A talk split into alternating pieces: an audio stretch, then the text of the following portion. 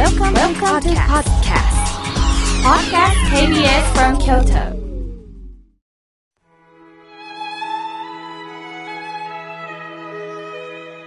改めまして、僧侶の河村明慶です。今日の法話のテーマは、人生あれこれについてお話しいたします。さて、今日は京都の三大祭り、葵祭りの日です。しかし、残念ながら今日は儀式のみとなりました。この葵は、不要族の植物の一つで、ハートの形にも見えますよね。また、葵の葉っぱ3枚を並べた家紋が、江戸幕府の象徴にもなっています。さあ、葵の上は草冠。その下の文字はどういう意味かと言いますと、太陽の日の出、日の入りを測り、東西、南北の方角を知る器具のことを表しているんですって。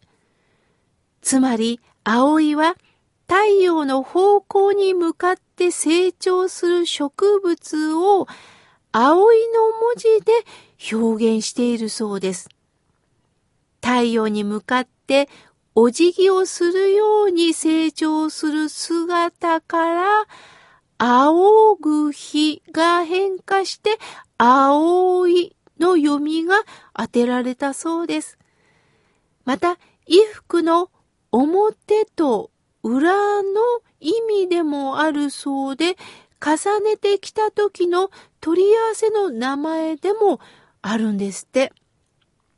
さて、話を戻すと、青いという字の下、草冠の下ですね。太陽の日の出、日の入りを測り、東西、南北の方角を知る金具と表しているんですが、季節ごとに太陽の出る角度、日の入りって角度違いますよね。では、共通している言えることは何かというと、どんな人にも、どんな生き物、植物にも平等に、この太陽の光を受けてるということです。太陽さん、お月さん、この空気さん、お金取りませんもんね。無料で私たちに光をくださるんですよね。そのことを考えたら、人間はなんでイライラしたり、なんで喧嘩をしたり、なぜ人を差別したり、これを考えると不思議だなと思います。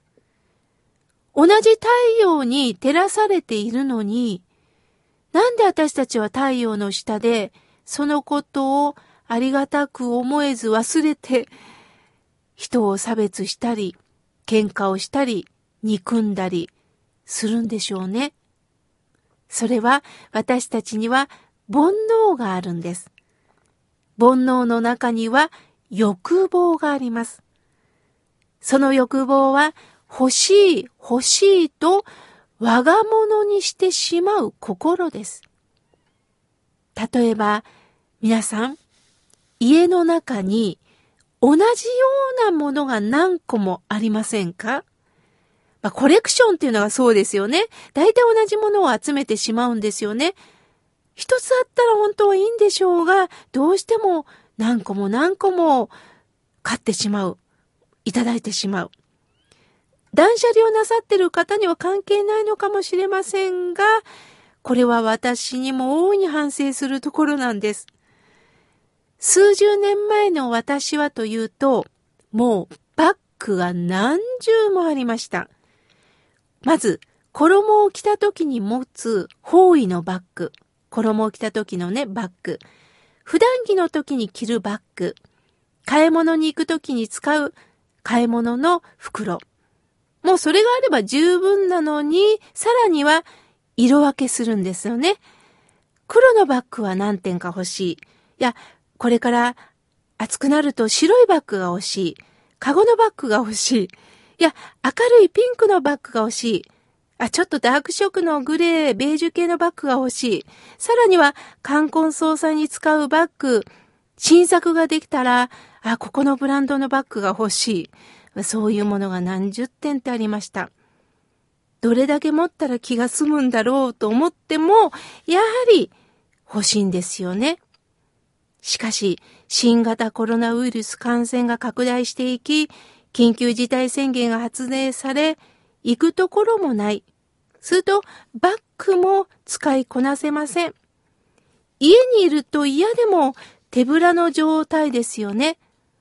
すると、一体何が大切なんだろうかなと改めて感じたものです。昔の人は太陽が真西に沈むことから日の入に仕方、つまり西を仰いで裁縫浄土を思い合唱していました。生命の象徴である太陽が帰っていくところ、この西は命の帰るべき方角だと受け止められていました。漢字の西という字、象形文字で調べると、これは鳥たちが帰るべきところ、鳥の巣を表しているそうです。西の方角は私たちが安心して帰っていけるところを意味してるんですね。これをお浄土と言います。お浄土とは不安の中に生きる私たちの帰るべきところはこのお浄土なんだよと仏教では教えてくれます。しかし帰るべき方向を間違うと生き方を間違えます。私たちは果たしてどこを向いて生きているんですかということを教えてくれるようです。さて皆さん、人生いろいろという歌がありますよね。人の人生なんて様々よ、いろいろよという意味なんでしょうが、考え方によっては、いろいろなんだからもう仕方ないじゃないのと諦め的にも聞こえる時がありますよね。でも、それで終わってしまったらもったいないことです。ある僧侶は、人生あれこれだよとおっしゃいました。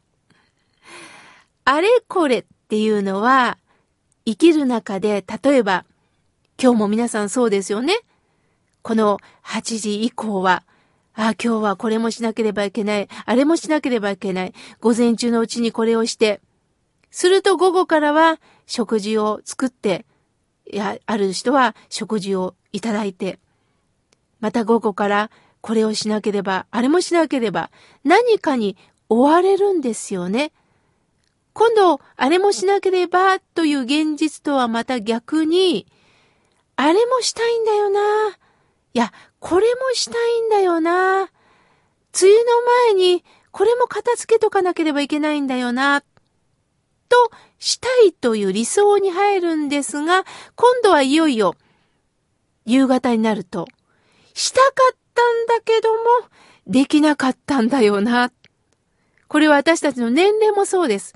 本当は若い時にあれしたかったんだけどな。もう今この年齢になって足腰が痛い。あの本読みたかったんだけど、ちょっと白内障が来て、これ読めない。もう文字を読むのが辛い。やめておこうとなるんですよね。今度は人間関係です。本当はこれしたいんだけど、あの人が嫌がるからやめとこうか。あの人が求めないからもうこれせんとこうか。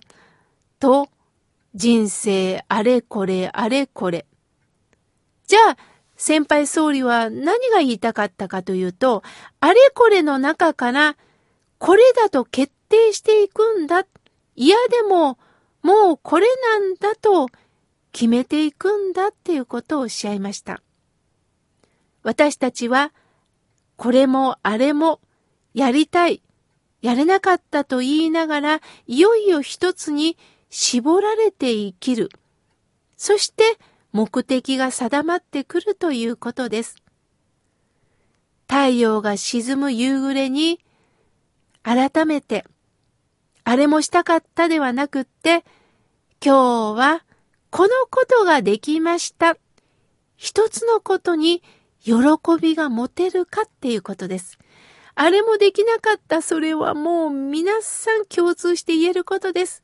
そうではなくって、今日これができたもんな。よかった。一度限りの人生、誰にも変わってもらうことのない、やり直しの効かない人生です。だったら、今日このことを一つ大切にします。そして夕方になったら、これができました。もしもしんどくってできなかったら、明日ちょっとチャレンジしてみようかという気持ちでやっていきましょう。葵の下の字を見ながら、ああ、西の方角に、私の帰る方角に向かいながら、昔の人は太陽が沈む方角が自分の心の拠り所だと思ってた。だったら、この同じ太陽時代がどんなに変わっても、この太陽をいただきながら、ああ、共通感覚を持ちながら、喜びとしたいですよね。